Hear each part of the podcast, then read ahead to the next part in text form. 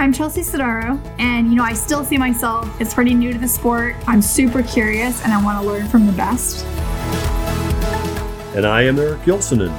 You know, everyone is a triathlete, they just don't know it yet. Who is your hero in the sport of triathlon?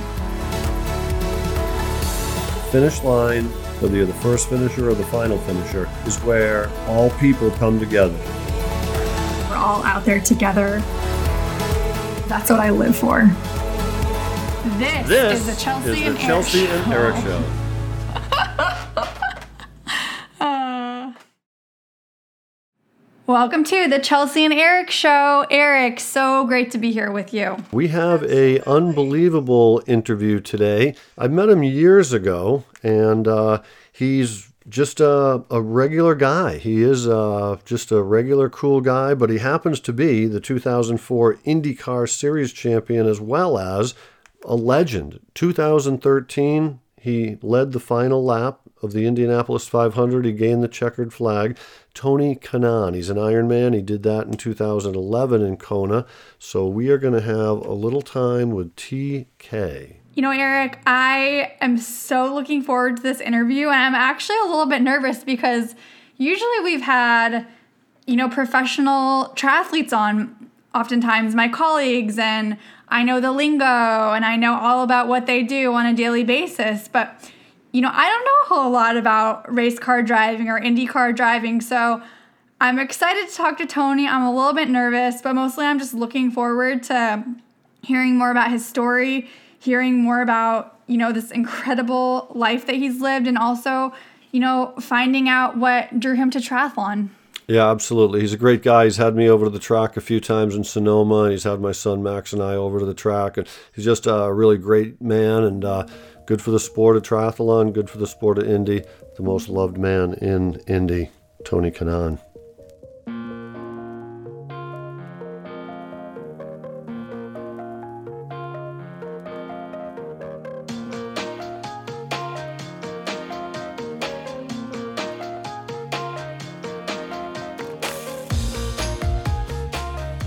Kanaan, welcome to the Chelsea and Eric show. I think I can speak for both Eric and myself. We are beyond thrilled to have you on. So thank you so much for being here. No, my pleasure. I, uh, you know, I got, I've been listening since the first one. You guys started. Eric sent me the link. Uh, I promoted it on my Facebook. Hopefully, I, uh, I'm going to contribute so people can, uh, you know, listen to you guys more. I love it. I love it. We're banking on we're banking on uh, this interview to really drive up our listenership. Let's So do it.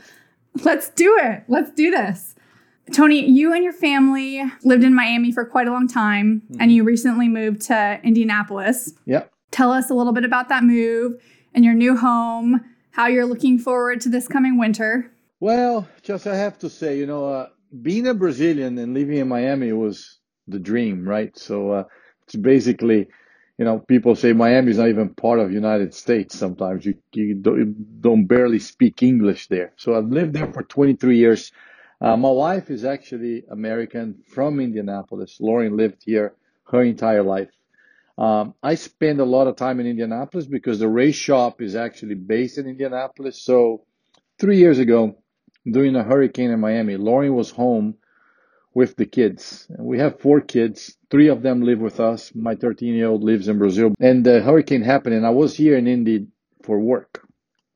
She got really scared, especially with the three little ones. Uh, for people that are not familiar with what you got to do, obviously, you got to evacuate and all this stuff. It was very complicated. So she's like, I had enough of this. I'm not used to this. You're always in Indy. I'm always in Miami. Why, why, why don't we move there? I said, well, you know why, because of the weather. Uh, but at the end, I mean, it was better for the kids. It was better for her. We were closer to our family. Her entire family lives here. Her siblings, her mom, her dad. So, you know, this is what you do when you make a family. You make sacrifices, and they make so many sacrifices for me that I felt that that made a lot of sense. So, growing the kids closer to their cousins. Uh, schools here are great. I mean, this place is great, but at this time of the year, I hate my life. I can tell you that it's. Uh, I think COVID is uh, is a very negative thing, but for this equation, it's actually a very good thing because then I know I can't leave the house. I can't do anything. So it helps because my friends in Miami keep sending me pictures of the sunshine and the beaches and everything else. And I'm here sitting at 30 degrees, but it was a big transition. Um, we've been here for two years. The kids love it. I mean, the kids are little. I have a five, a four, and a two year old that live with us. Uh, they actually dig the winter snow. I mean, kids like they looks like they don't even get cold sometimes. They play on the snow like you're there freezing, and they're like just fine. So it was a good transition, uh, a big transition for us, but it was cool. Yeah, thank you so much for that transparency. I think so many of our listeners can relate to that balance that you have to make with work and family and training.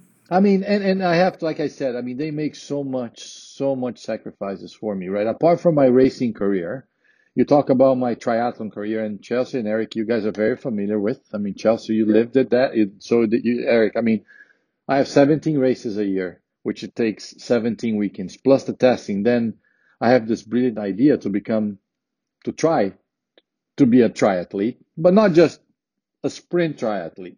I want to do an Ironman. So training 25, 26 hours a week apart from the racing. So it's like I'm never home, really. Uh, and I'm very fortunate that she, I mean, my wife is, I mean, Eric met her plenty of times. She's, she's a rock star. I mean, she lets me do whatever I want. She could totally say, triathlon is not your job. I mean, you have to be fit, but you don't have to do an Ironman to drive a race car. And she supports me 100%. So that was the least I could do for her. Now I have to do a lot of Zwift. I have to do a lot of running and treadmills. I mean, I've, up until I moved to Indy, I've never actually had done any indoor training because I didn't have to, right? Right.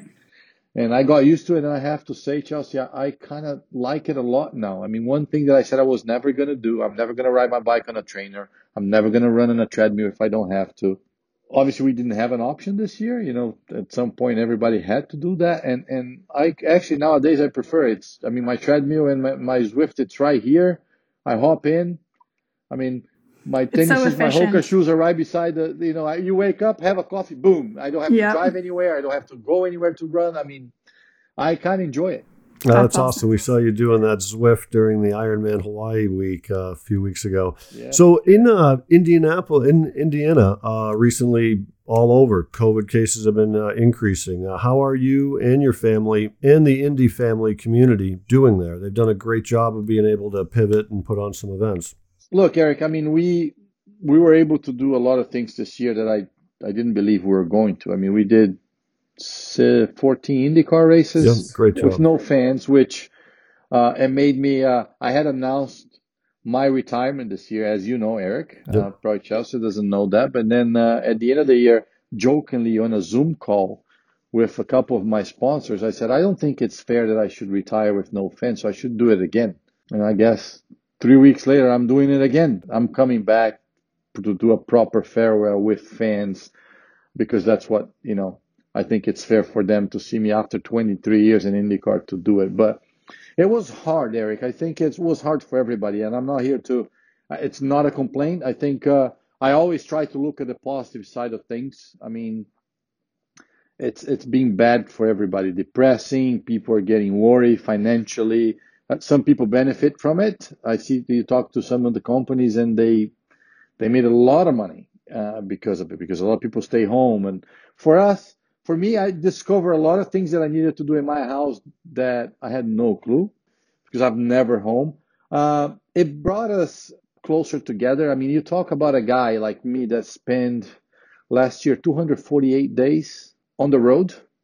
Yeah. Um, out of the 365. So I'm not really a, like, I was present because we have technology, but I wasn't like, first three weeks, I'm like, is this is, this, this is how it works here? You crazy appreciation for my wife, appreciation for teachers that you have to do remote learning. Come on. That is no way, man. That is no way. I mean, these teachers are rock stars. So we all got through it. Uh, I actually uh, got tested positive. Uh, I have no idea how I got it. I, I was asymptomatic. I never had it. I only found out afterwards because they made wow. me I did a test to see if I had it. Nobody else in my family got it. Uh, thankfully, I wasn't going anywhere and we never left. I mean, I was obviously doing the championship. I couldn't get it. It was actually, I found out that it was after the, my last race, so it wasn't even during the championship, but, um, I had no idea. And that's what I think it happens to a lot of people, right? So thankfully, nobody here in the family got it. Uh, I wasn't out and about. Uh, we diligently, we, we wear masks. We do whatever we need to do. I honestly don't think none of us fully understand what do we really need to do, but to try to follow the guidelines of what we hear from the FDA and everybody else. But uh, I mean, um, I didn't feel anything. I trained like crazy the last three months, riding my bike 60 miles a day. So whatever I got, I probably can't get out of it just because it was like, uh-uh, it's not happening. So I wrote, I've been running every day like nuts. So I, I don't know, but everybody's good. You know, I think some of our listeners may not be super familiar with IndyCar mm-hmm. and what you do, but you are Brazilian. Yep. As are many of the greats in motor racing, like Nelson Piquet, Emerson Fittipaldi, and of course, Ayrton Senna. Yep. Uh, what's with Brazilians and race car driving? Just it's uh, back in the day, uh, the two most uh, popular sports in Brazil was soccer and racing. And now, obviously, over the years, we've been we're becoming more popular in volleyball, a little bit of basketball, a little bit of tennis. But so any kid of my generation or prior to my generation, when we were born, if you want to do any sports, we either play soccer or race cars. Basically, that's what happened to me. I wanted to play soccer, was terrible at it. My dad figured that out right away. Says this is not for you, and then put me to race go karts. But that's why. I mean, we have a pretty, uh, you know, and I think it, it's different in America because we have so many sports, but like there it's more focused, was more focused between those two. So we build more athletes. Having more athletes, you have more chances to put more people up to the rankings and to the being a pro and stuff. So that's that's why we have so many. Sure, yeah, you really have these two tracks for your for your talent. So it's so interesting to see um, all the superstars that have come out of the country. Yeah, I mean, and obviously we don't have a big enough you know, that we need to come out of the country because this is where, you know, IndyCar, Formula One, that this is where, you know, where everything happens. So we ended up migrating uh, to either Europe or here, and that's how uh, how I ended up here. Tony, your dad got you started in racing. Uh, tell us about that and your trips to the uh, kart track slash old fishing hole. Um, so basically, the way he started was as a kid, dad and dad loved racing. He never raced in his life. He was a huge race fan. And Sunday mornings, we used to watch F1 and IndyCar at home. When I was eight years old, he took me to watch a go-kart race at a go-kart track. And then I actually said, Dad, can I have a go-kart? And it didn't take him 10 minutes after I asked the question. We went straight from the track to uh, the go-kart factory to buy one. And that's how I started. It was a father and son thing that we started doing when, when I was eight years old. Um, it was it's a funny story because once I started it, he didn't tell my mother what we were doing because my mother was really scared to have her son racing cars. We used to go out. He bought a go kart, left in a in a in a shop in Interlagos where I where we live in São Paulo, and he we used to disappear every Saturday all day, and he would tell my mother that we were doing a dad, a father and son thing. My mother, a very Brazilian and extremely jealous person, thought my dad was doing something really wrong and taking me as an alibi, like, you know, seeing somebody else. I don't know what she was thinking, which was great because what happened was she started to get suspicious and put my dad under pressure and start going crazy about thinking he was, I don't know, seeing somebody else or when she found out that I was racing, it was like, ah, well, I guess it's fine. So it was, it helped my case big time. It was a parenting tactic there. It was very well executed, awesome. planned by my dad. So, and I mean, from then on, it was history, Eric. I became, I, I won six championships. Uh, I lost my dad when I was 13. Uh, he was my biggest supporter. Um, and I promised him, uh, you know, he had cancer for a while, so we had a chance to chat a lot about life, career. And one thing he asked me was not to give up my racing career because he thought I was really good at it. And I made him, he made me promise him before he passed that that's what I was going to do. So it was kind of an easy decision after he passed, right? Um, we went through very tough times uh, financially after we lost him, uh, but it made us stronger. And uh, I guess I kept my promise. Yeah, you did. And can you tell us that story about uh, what happened between the go kart race a week after he died and uh, becoming a professional race car driver in Europe? Dad passed away on a Thursday night, uh, which I actually went to see him in the hospital that night. Uh, it was around eight o'clock. We sat down and he was lucid talking, and I, I would never expect going to trips to the hospital and having chats with my dad while he was at the hospital was actually normal. It wasn't like he was in a coma or anything like that. He was just chatting, but I guess he was, he probably knew. I don't know. Um, so he actually, in on that conversation that night, we sat down. He says, you know, I got a couple things to ask you. If anything ever happens to me, which he talked about that a lot, and I'm like, Dad, what are you talking about? Don't worry about it. You're gonna get out of this. Um, he says, take care of your mother and your sister, and never give up racing. You gotta promise me that and you one day you're going to become an Indy 500 champion. And we and we talked and we dreamed and we laughed. I said, of course. So I went home. It was a Thursday night. He actually passed, you know, uh, between Thursday and Friday morning. Mm. My mother came home Friday morning, which is weird because she was always with him in the hospital and told me the news. And I had a go kart race that weekend. Mm. I was 13. I processed. I, I think as we get older, I think we process worst, right? When you're a kid, yeah, I mean, 13, it's old enough, but you process, but you don't. I said, Mom, um, I, you were aware of the conversation I had with him because she actually said, you know, three words before he passed, he said, he asked me to take care of you guys, but he asked me to remind you what you guys talked. And I guess he turned around and fell, fell asleep and really went. Um, I said, yeah, I remember. So I have a race this week, and if you don't mind, I'm going to go to the go kart track. So she took care of the service. In Brazil, it's really quick. It doesn't happen like this. Like if you pass today, tomorrow you bury it. it there is no a week and stuff mm-hmm. like that, which in a way I don't disagree with the process. It's less painful to everybody. Mm-hmm. Um, I went to the go kart track. I uh, qualify on Saturday, qualify on the pole race on Sunday and won that race, uh, dedicated to him. Uh, gave my mother the trophy, which is a very old trophy now. We're talking about 30 plus years ago. She still has it in her nightstand in her house until this day. Wow. Wow, what a powerful story, Tony.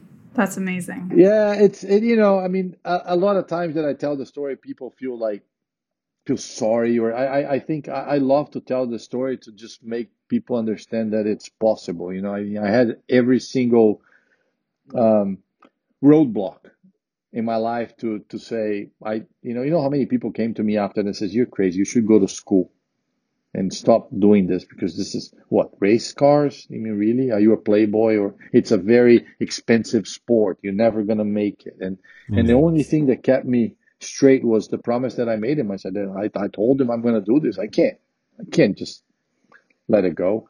So hopefully it will inspire people to follow their dreams and then to do what they want to do. You know, that's that's something that nowadays it's so I don't want to get I don't want to extend this too much because I want to talk about more other things, but even with social media nowadays, everybody has an opinion on what you should do, what what you shouldn't do, and and it's even more now, right? Before when we're young, Josh, I'm not calling you old. I'm probably a lot older than you, but like you had less access to that, but everybody has an opinion what you should and shouldn't do. And, and I think uh, if I can inspire people to just to do what they love and follow their heart, that's why I tell the story. It's not it's not a sad story.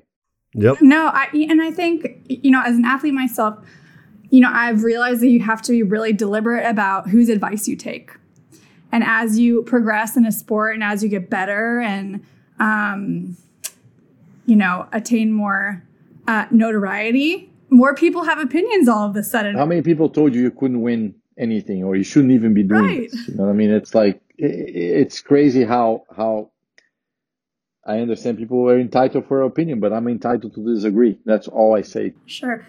So how do you I'm sure that there are a ton of people that, you know, want to weigh in on your career and your decisions. How do you how do you choose who to listen to and whose advice to take? I'm not this is something I'm going to review here that uh, it's actually it helped me but it hurt me quite a bit in my career. I'm not a very good listener. I'm very stubborn. I I rather fail for a decision that I made.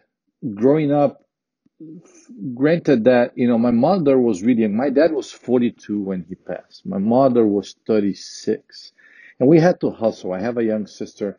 I didn't have a lot of uh, our family was really tight and i, I my childhood i have re- a really good example of a, a father and mother a couple. They were really like my mother never remarried. I mean 36 years old come on. You know you have a life ahead of you. She never did. She said no your dad was the love of my life. I, I can't which is crazy. I can't I can't imagine. You know, that's probably so wrong on her side. But so thank God that base made me. You know, we've learned a lot of things when you're young. But after that, I was out in the world. So I and I, unfortunately, when you're out there that young, I mean, I had to quit school. I never actually finished. I never graduated. I stopped in eighth grade because I had to work. I had to pursue my dream. I had to bring some money to the house to help my mother. Um, you trust no one. So honestly, I didn't listen to a lot of people because uh, in the position that I was, not a lot of people had a lot positive things to say. It was always the easiest way. You should go back to school. What are you doing? I actually tried to to be sensible with people's opinion. But if I had an opinion, even if, if it was wrong, I always went with my guts and, and because I actually rather blame myself for making that decision than somebody else.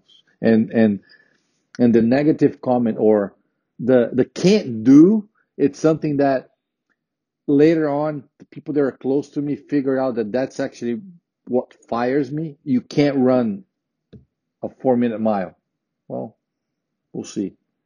You can't do this. You can't. So the can't, it's what drives me. And then I think that's, that's what I probably deep inside wanted to hear from people. No, you're not going to do that. You're never going to become this. You're never going to do that. So I didn't listen a lot. I made a lot of mistakes. I think uh, going back, I don't regret them, but I could have listened more. But no, to answer your question, I, I'm not a good listener. Ask my wife about that too. oh, she is a saint. Hey, Tony, you're the only driver to lead the Indy 500 in each of your first seven starts, but then it took you 12 attempts to actually win it. How sweet was that victory? And when you set out for that 12th attempt that day, did you think to yourself, what the hell do I need to do to win this thing? What was it like? Eric, I mean, I asked myself that question the 12 tries I did, you know, like it's, it's like, I mean, it, you guys are the athletes. You, tr- you try to win the biggest event, like Chelsea won, like, I, it, but you got to try to win. You got to try, but you get to a point that you go, when is that going to happen, man? I mean, I lead this thing every time, but I don't, I don't lead the right lap apparently because I had to lead the last lap to win it. And honestly, that year was really, it was something really weird or special. I actually decided I was okay with the fact that I probably was going to be very well known for one of the greatest at that place not to win that race. And I said, you know what? If that's it, that's what it is. That's what it is. How many people, why am I going to feel entitled of winning something if that is a lot of people that put as much effort as I did, or maybe more, maybe less? Who am I to say, oh, life is so unfair? I mean, look what I got. Look how I be, what I became. Look how much I have achieved, what I come from, and so on. I said, you know what? I want to enjoy this Indy 500 in a different way. So I came into that month. The, the race is uh, it's obviously on one day on Sunday, but leading up to the race is like three weeks. You have testing, you have media. It's like the Ironman in Kona, right? Or the Olympics or the ITU championships. It's a huge build up. And sure. obviously doing that for 12 years in a row, being as successful uh, every year, the questions, is this the year? Are you ready? I mean, every year is the year. But I decided to enjoy the race in another. Uh, it was my last year of my contract. I didn't know if I was going to race again. We were we were running out of sponsorship. Um, I said I want to enjoy the race in a different way. So I went, spend more time with the fans, sign autographs, look at other things instead to just be like, well, I don't want to talk to any reporters. I don't want to do this. I'm here for the race, blah, blah, blah. And, and, and I relaxed and it came. I mean, it came. I mean, it's something that I can't explain it. I'm not saying, you know, could be a coincidence uh, that by relaxing like that, I put less pressure on myself and it, it came. But it, it, that's what happened. Really, that's what happened. And it was such a sweet victory. And then since then, look at that happened in 2013. I was about to retire. We're in 2020, going to 2021, and I'm still racing. So that actually changed me and my life and brought me to the next chapter of my career. Nice. I can so relate to that as I think, you know, a lot of other athletes can. We think that we have to want something so badly in order to get it. And oftentimes, when we finally let go and take the pressure off, it actually, you know, allows our bodies to do what we've trained so hard to do.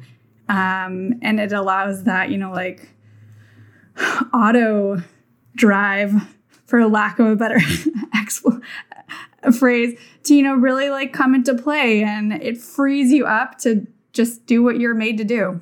And then I think as, as a pro athlete, uh, it, you know, you guys know this, but it needs to be enjoyable. It, it, it, I, I wasn't enjoying because I was putting too much pressure on myself. I was sitting in the car says, I need to win. Everybody's watching. Everybody's asking me the same question. I said that year, I said, you know what? You guys can all go, excuse my French, to hell.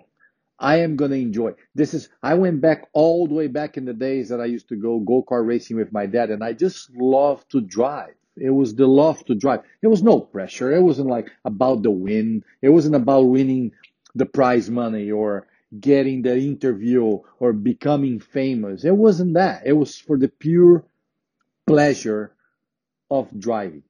And then I think I had lost that because I put, I had put so much pressure on myself. Uh, me, the situation that I put myself in, or the reporters, anything, whatever, you name it. And again, I think I, I told my wife that I became that year that I became uh, the Tony Kanaan that was nine years old that was to go to the go kart track and just enjoy the look at this, look at this corner, and it happened. I, I, it has to be related. Nice. I think that that that pursuit and journey to your Indy 500 victory suggests a certain relentlessness. Yeah. How do you think that how do you think that that has maybe translated to triathlon? Well, Chelsea, like I have to say, what you guys do, it's you probably disagree. A lot of people disagree. I talk to a lot of the pros. I'm friends with a lot of the guys and Eric, and and I think what you guys do is amazing because I, as a race car driver, I don't need to wake up every morning and be on top of my game. Uh, we don't drive the race car every day. Barely, we barely do that. It's such an expensive sport that we have schedules once the season starts, you have three days of testing and that's it. So can you imagine if you say, all right, you're only going to train for three days and then you're going to race 17 weekends and, and that's it. And you still can be good at it. If we do that in triathlon, you'll be nowhere. I mean, you're not going to be like even close to. So the dedication is in a different way. It's mentally. You have to be fit, but I, I can work out one hour a day and still be extremely fit to drive a race car. So with that mentality, but the relentless was for me in my career was trying to make it without people's support, without people believing that I could do. So that I use that on my triathlon training is I'm a horrible runner until honestly, uh, the Hoka partnership. I've never, I hated running. It was something that you could not, it hurt me so bad. I had shin splint problems and the, the partnership with Hoka became because I actually bought the first shoe and changed my life. And I'm not here to say that because they're sponsoring me. They're they're not my sponsor. They're my partners. They, they became friends. I have friends in the company, Eric included, that I've never endorsed something. Thank God I'm in a position on my triathlon side that I don't need to endorse something because they pay me money. I endorse something because I like. I ride the bike that I want to ride you know, I'm more fortunate than some of you pros that have to, whatever you guys give us, they paying us, we got to do it, which I've done it in my racing car career. but Sure. it, it was it was that it was like you. I don't think uh, race car drivers are not athletes. A race car driver can't do an Ironman. So well, hold on a second. No, we're we're gonna do this. So that helped me to to wake up in the morning and say, I'm gonna do this. I'm a terrible runner. I'm still a terrible runner. I'm just run more comfortably now because I have great shoes to do it. It doesn't hurt me anymore, so I can see the pleasure, and I'm fully aware. The, the biggest the biggest challenge for me was to understand that because I don't know if you related to that, Chelsea, but you can. Once you're good at something and you're a pro, you think you can be good at anything, which is I think is a bad Oh yeah. a bad habit of a pro. Like you know, well, like that confidence. It You know- just translates to other Correct. aspects of your life. Misplaced confidence, perhaps sometimes. It's exactly. I'm, I'm good at what I do. What that I can do that. Yeah. And then you're like, whoa, okay. So that I mean, and and that what people don't realize as well, because the common question is why Ironmans? Why triathlons? I mean, can you just go to the gym for an hour, do some neck exercise? Thirty minutes of cardio would do it. Um, it's to train my mind. I mean, a- an Indy 500 race, it will last three and a half hours. It's extremely hot. The car runs, we have, I lose three to five pounds per race on sweat because we're inside that thing with suit, helmet, two radiators that work at 130 degrees. You're like, you're in the middle of a sauna making, Yeah. I mean, Wow. a race car that you can bring your heart rate. So I top my heart rate at 165. That's me. When you're sitting down and driving a car and just turning and you bring your heart rate at 160, try to do that in a chair. You know, it's it's amazing how with the G loads and everything. So it's to train my mind. When I do a 10 a 7 to 10 hour training uh, day or or an Ironman or I go to do a 3 hour IndyCar race, it's a piece of cake. On my mind it's a piece of cake. So that's what drove me to do it. And and and it became a sport that I I I love to hate and I hate to love. Um, you know how how disciplined you have to be, and then when I, as a pro, a, a professional athlete, I don't want to do things halfway. So if I'm gonna train, I'm gonna train like you. I'm gonna train like, you know, I don't know. All the pros do. It's 30 hours a week. It's three times a day. I'm gonna take naps. I'm living the life of a triathlete, but I'm a race car driver. How do you think? How do you think? You know, you train. I've read that you train 19 to 20 plus hours a week. Yep. And for those listening, this is outside of Tony's career as a race car, car driver. So this is swimming, biking, running, gym. Yep. Do you and you do CrossFit as well? I know you're a CrossFit I fanatic. sto- I actually stopped that. I was I was getting Did too big. you? I was getting too big and I was running slow, so I had to stop. Sometimes you can't have your cake and eat it too.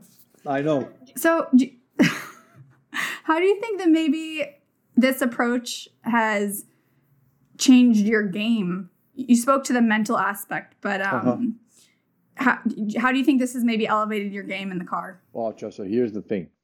Um, as we all know, uh, we are as pro athletes in anything you do. You pass a certain age, you're old. You know, you're just old. They just call you old. They decided that you're old. They decided you can't do this anymore. They decided that, you know, your body doesn't take it. You're not the same, or you have a new generation that it's coming. That is, it's always going to be like that, guys. I mean, when I was young and I came to IndyCar, I was beating big names like Michael Andretti. I mean, and I'm always like, yeah, that's awesome. Well, now I'm, I'm on that seat. But what happened with the triathlon and being fit and living a healthy life, it extended my career so much. I'm 45 years old. That doesn't happen very often. When you, we see, you know, Craig Alexander winning the Ironman at 38. I mean, we're extending that, right? Um, so what triathlon did and, and, living a healthy life, it extended my other career, which is my, my, that what I make a living out of it. Because what happens is you keep it on top of your game. But obviously, is the speed still there? Yes. Am I as fast as I was when I was 20? Uh, definitely not. Are my reflexes still on point? 100% because with technology nowadays, people don't even know this. But on Tuesdays and Thursdays, I have a, actually a, uh, a guy that actually trains my eyes, trains my reflexes. We have like things that we do. If you guys follow me on my social I media, saw that. That's you get amazing. Touch reflexes stuff. Like Yeah. your reflexes are on point because you're That's not so as fast cool. as you were. So I gave people less and less and less reasons to say, well, he's old. Oh, he's big. Oh, he gained weight. He's not in shape. They, they have nothing to say because that is nothing to say. You can say I'm old because I have a great beard and I'm 45. The speed's still there. The experience, you can't beat that, as you guys all know. So it was a balance that I found. So triathlon really, I have to say, it made my professional career last a lot longer. They call me the Ironman of IndyCar because that doesn't happen very often. When you're 35, 36, 37, if you don't perform and you're not, you're just old and they're going to replace you for somebody else. And I'm sure so much is the that narrative that you tell yourself as well. You know yes. how you're training in the gym. You're not telling yourself that you're old when you're doing 25 hour training weeks. No, I tell you know for a fact, you know, I tell myself when I wake up in the morning, the entire thing in my body hurts. It takes me five extra minutes to get up. I need to take a hot shower uh, before I go work out because because everything hurts. But the recovery is not as good. But yes, you're right. It's all it's what you tell yourself, and then and and, and that's what I say. I mean, we go to the when I go to the gym, you have you know the young generation coming. I said, bring it on. If you think you think you're good, come on, let's go work out. Let's go for a run. Let's go for a bike ride. And sometimes they can't do it. And sometimes actually that drives them to say, okay, now, now I'm ready and I get beat, but that's what I want. You beat me, I beat you, and we keep improving. But at my age, yes, people can call me old. Do I feel old? No. And if you call me old, you gotta own it. Let's go. Whatever you want. I'm ready. You know, is it CrossFit? Is it bike? Is it run? Is it swim? Is it driving a go-kart? Whatever you need. Yeah, I love it. It was a great workout that uh, touchpad uh, training the nerves like that because that gets you to that next level at 45, maintaining the nerves and the uh, reflexes. Let's talk uh, a little bit about uh, pre-race rituals. Do you have any IndyCar pre-race rituals or triathlon pre-race rituals? And have you ever been given a good luck charm? Yeah, I knew you were going to touch on that. Um, mm-hmm. Mm-hmm. My rituals are not. I mean, I've changed a lot you know, you go, I was extremely superstitious some, at times. So I used to put my left shoe first.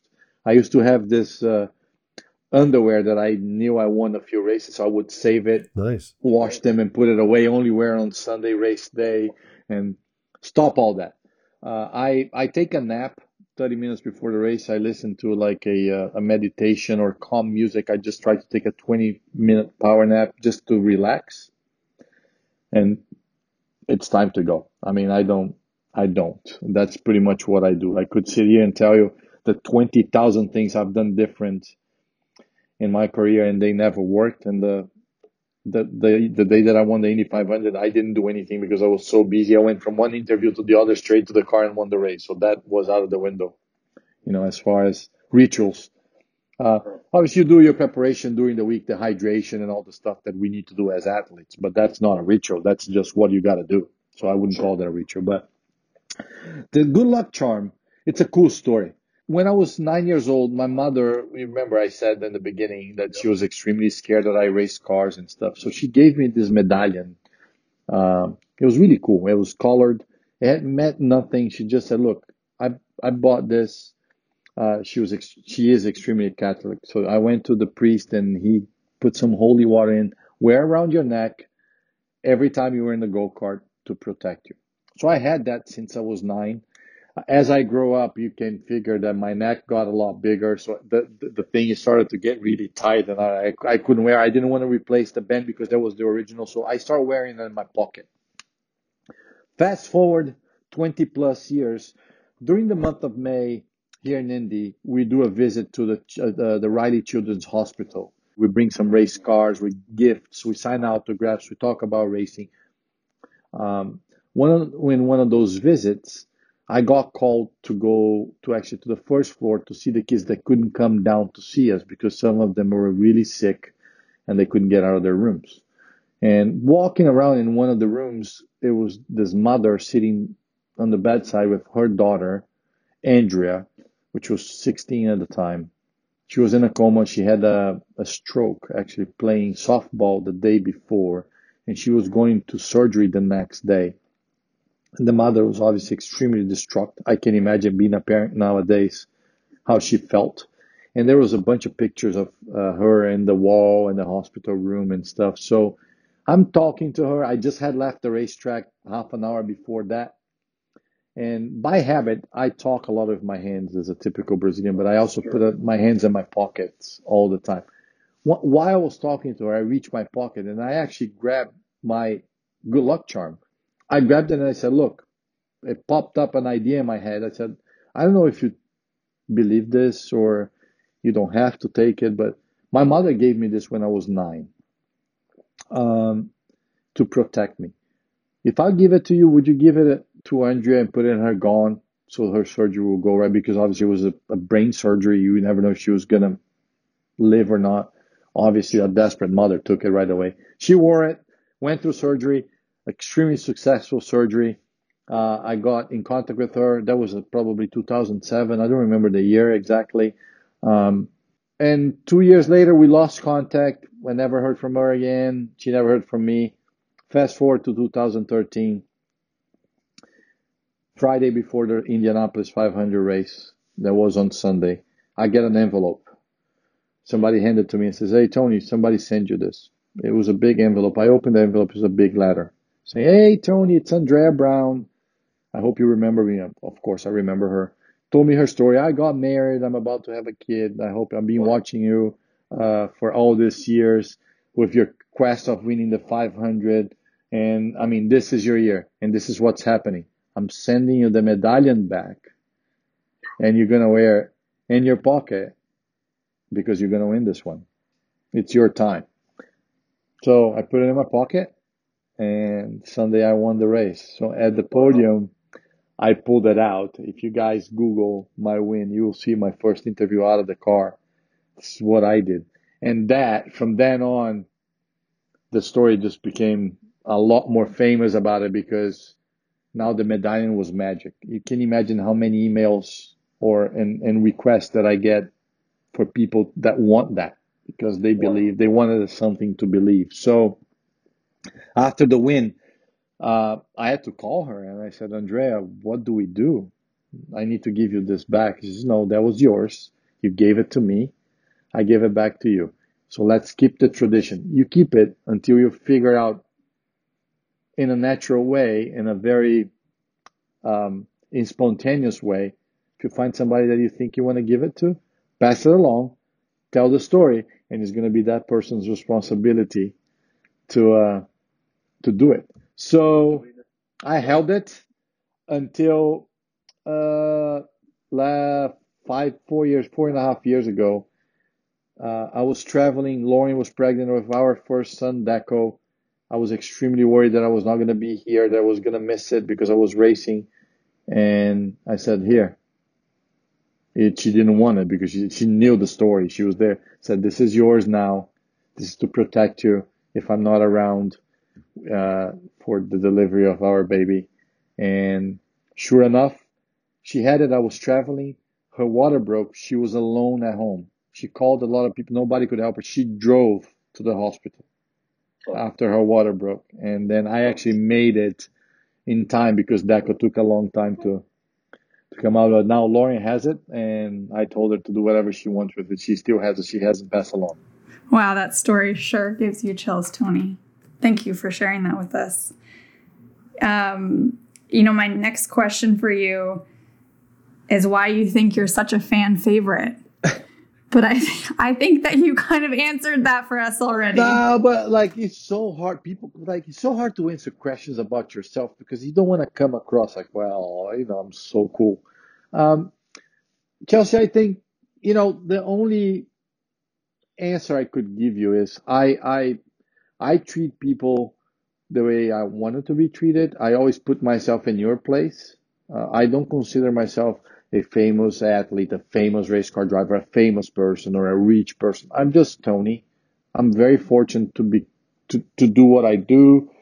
I think it's fair that I get paid and I get I make my money because I work really hard for it. But I just treat people nicely, I guess. I mean, I, I do, you know, I'm approachable. I, I don't know. I think this is things that I've heard over the years. I don't, I don't feel that I'm above anybody. I'm just Tony. A cool. I, I have a cool job. you know, and I do cool things, and I feel extremely fortunate about it. And and and the way I take it, sometimes, you know, it's like you said, the bigger you become, the more problems you attract yourself because then people start having opinions about and what a lot of people, deliberately or not, when you're in the spotlight, a lot of them want you to fail intentionally, and a lot of them are just they just envy what you got, and maybe even unconsciously they make com- mean comments or they they send a bad energy towards you, or they will make a mad comment just because, and I, I try to kill that in the spot and just just me. I mean, when you're meeting someone, right? Like I, I remember because being a, a pro athlete or, or a successful athlete I'm a fan too. I'm a fan of plenty of athletes. And and one time, I'm not going to mention names, but I, I met one of my heroes, and he could care less who I was not who I was, but this because I wasn't Tony there. I was just a fan. That to me, he lost a fan. So I'm so paranoid about that that I give everybody the attention that I can. And I think because you know you need to understand that we only exist because of them. Because if people didn't watch triathlon or you or me, we wouldn't be here talking about anything. If they don't watch the show, somebody's going to kill it, right? The podcast. So sometimes that person only have that chance and that moment. It will be five seconds to meet you because they might never going to get a chance again. And I try to, to put myself in their position. So to answer your question, I guess I just feel like I'm, I'm a normal guy. I mean, you see, I mean, a lot of my fans says, "Oh man, your nose is really big." Like they have that approach that can make a criticism about me, and they know I'm not gonna go. What are you talking about? I, I laugh. I said, "Yeah, I guess my nose is big because it is." But so I guess it's just I'm I'm a normal guy. I, I think I, I I don't know. Um, so I want to read something that you said in a previous interview. If I don't wake up with a goal, I feel like I'm not alive. Approaching the later stage in your career here a couple years ago you said to me hey i'm going to pretty much end it in a couple of years here maybe one or two. And now we're talking a couple more years uh, it's getting old eric. I've been telling you this for four years. I know. It's going on but i love it. I love it. I want to see you race until you're 60 or 80 like tom brady. It's not happening. Not okay. happening. i want to do i want to do in a proper way so i'm going to have to my racing career is hurting my triathlon career you know that Talk about your affinity for the bike, the aerodynamics. How did you get into cycling, and uh, why do you think it's uh, clicked so well for you? So, the whole thing about cycling it begun because I was terrible at running, so I had to find something that I enjoyed to keep myself fit. So, running was something that I would do three days, and I would have to take ten days off because of my shin splints, and it would hurt me so I start to create this passion about the bike, which it makes a lot of sense if you think about it. That has a lot to do with speed, aerodynamic, carbon fiber, technology, power, everything that I have in the race car. So that's how it became a passion of mine.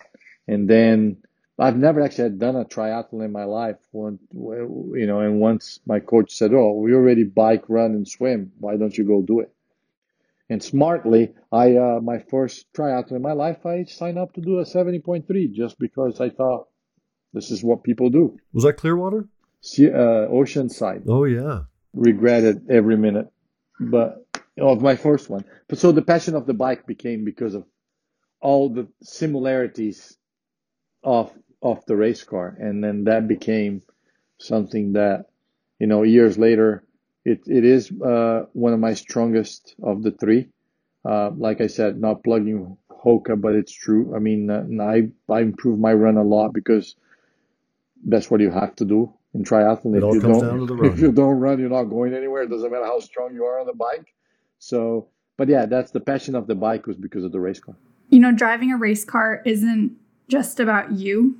Mm-hmm. Uh, you have the mechanics. The track needs to be perfect. The weather needs to be in your favor. You have the pit crew. So there's this whole production that I am assuming needs to be in your favor on the day. Outside of just having kind of like the mechanical luck on the bike in a triathlon, does triathlon seem simpler to you than driving? Yes, because actually, the, it's a very easy answer. Triathlon, you have nobody to blame but yourself. If you don't do well, it's on you.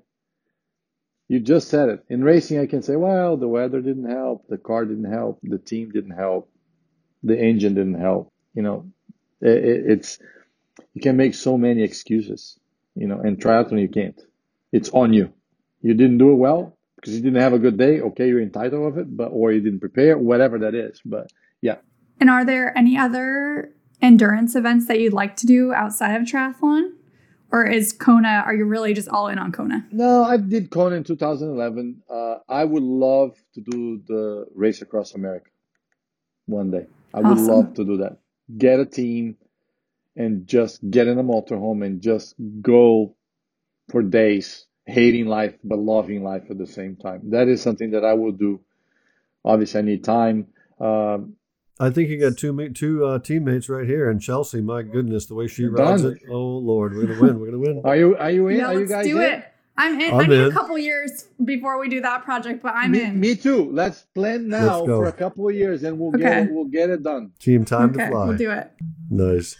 So let's stay on Kona. Uh, you know, you did it in 2011, and uh, that was uh, you know, good day. I saw you out there. But uh, talk about uh, 2021. I mean, Eric, it's so first time, right? You have no obligations. I, I went there and I said, you know what?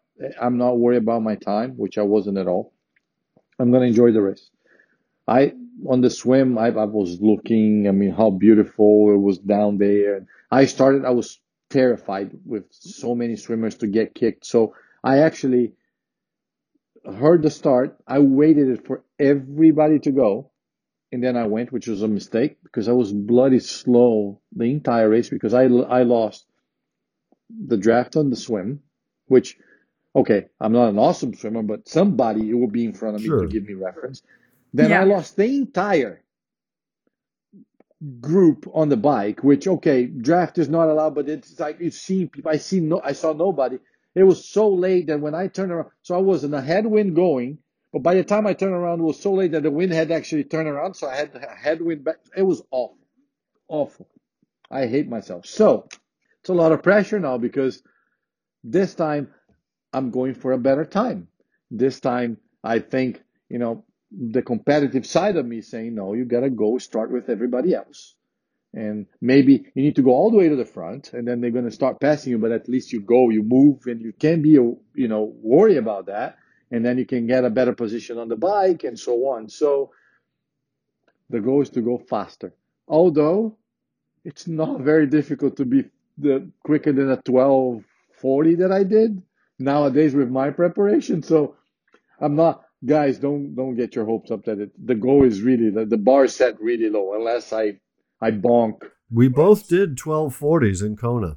You in 2011, Look, me in 02. So I think See, maybe next year we got to both race the Kona again. How about that? I, I agree. Let's do it. I, I you know the most depressing part of uh, my Kona experience was the banquet the next day. I sat there watching uh, all the age groupers and getting their you know their awards and sitting me and my wife and and we looked uh, age group from 70 to 75.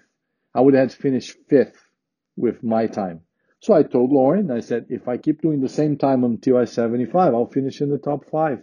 Mm, business. We got hope. Going home with some hardware. I love it. Tony, we have got a little quick fire round okay. here. I love to it. close out the interview. Eric, let's let's lead that one off. All righty. Tony, what is your favorite mantra or saying? Never give up. Your favorite journey? Life. Life is a journey for me. Your favorite sound of an engine. Oh man, awesome. Tony, you get one style of Hokas to wear for the rest of your life. What do you go with? Carbon X all day long. Oh, yeah, me too. Nice. Vaccines are in place, COVID's down, it's gone away. What's the first thing you want to do when things get back to normal? A hug. You know, Tony, we cannot finish a conversation with you without talking about pranks. okay. You are known as a pretty hardcore prankster with many elaborate pranks to your name. But on this occasion, we would like you to tell us about a prank that was done to you by two of your colleagues, and I believe it was during a live ESPN interview. It was. So I had bought during the month of May. Uh, I didn't live here, so we used to commute from Miami to Indy. So I brought my bike because I train all the time. I had my brand new carbon fiber bike that I had bought at the time. Trek didn't sponsor me, so I had paid like top dollar, like almost like 10 grand for the bike. Um, and we stay in motorhomes at the racetrack. And I was doing this live interview uh, for ESPN at six o'clock in the afternoon at the track. And I, I'm in front of the camera, so I'm facing you guys, and I can see in the back my two teammates, which I had pulled the biggest prank ever on them, in the back, holding my bike like this. Hey, I'm like, are these people stupid? Are they trying to make me laugh? Like, because that was another game. Like when somebody was behind the camera, you tried to make, and I, no offense, but not trying to be cocky, but I don't laugh. You can do whatever you want. I won't laugh. I'm like, what are you doing? So they shook the bike three or four times. The other one puts a chainsaw out and says, and then I'm talking and answering questions. And they start actually sawing the bike in half. And they did it. And one held one side of it and the other one held the other side of it. And I was like, I was in disbelief. Uh, I held up pretty good. I, I, don't think anybody realized what happened. I thought at the at, for one moment there was a fake bike or something. They did, didn't do it, but they did. That as a as a fellow cyclist, that gives me anxiety. You know how we are about our bicycles and other people touching them. No, I mean it's like uh, me with my helmets to my racing. I don't like people trying it. No, but like right. my, my but, but Chelsea, it was honestly, I rode the bike twice. it was a brand new bike. I took it to Indies the month of May. That's heartbreaking. No, they, to be fair, they already had in place. They had bought me. Obviously, it was just they had to buy the frame, uh, all the comp, sure. everything of the group. Did you get them back? Is what I want to know. They bought they bought it back, and then they uh, actually wanted it. They they kept the bike, uh, and they have it. So they have one one of each have a one side of it. That's awesome. And did you did you prank them back after that one? No, that was uh that was that the was... end of it. We said okay, we reached a limit. I did something really bad to you okay. guys. And so real quick before we hang up, the, what I did to them was I hook up. I got a rental car. I actually told the rear wheels because I know mechanically the rear wheels to it this way so the car would drive sideways the entire time. I actually uh, we I rewire the horn wire to the brake pedal, so every time they hit the brake, and honk the horn, and then reroute the windshield wiper uh, water thing for the windshield wiper. Uh, rewrite to inside the car and put it on top of the steering wheel and made the windshield dirty. So every time they press it, it sprays. So I deserved it. But. Oh, don't mess with Tony. This has been great. Oh, that is amazing. Tony Kanaan, this has been such a pleasure. Thank you for joining us. I appreciate it. Thanks for the opportunity. And uh, I'll uh, hopefully, hey, our plan race across America in two years. You heard it here first, folks. Yep, we're on. Probably going to need one more. We do it four, right? It'll be easier. All right, guys. Thank you.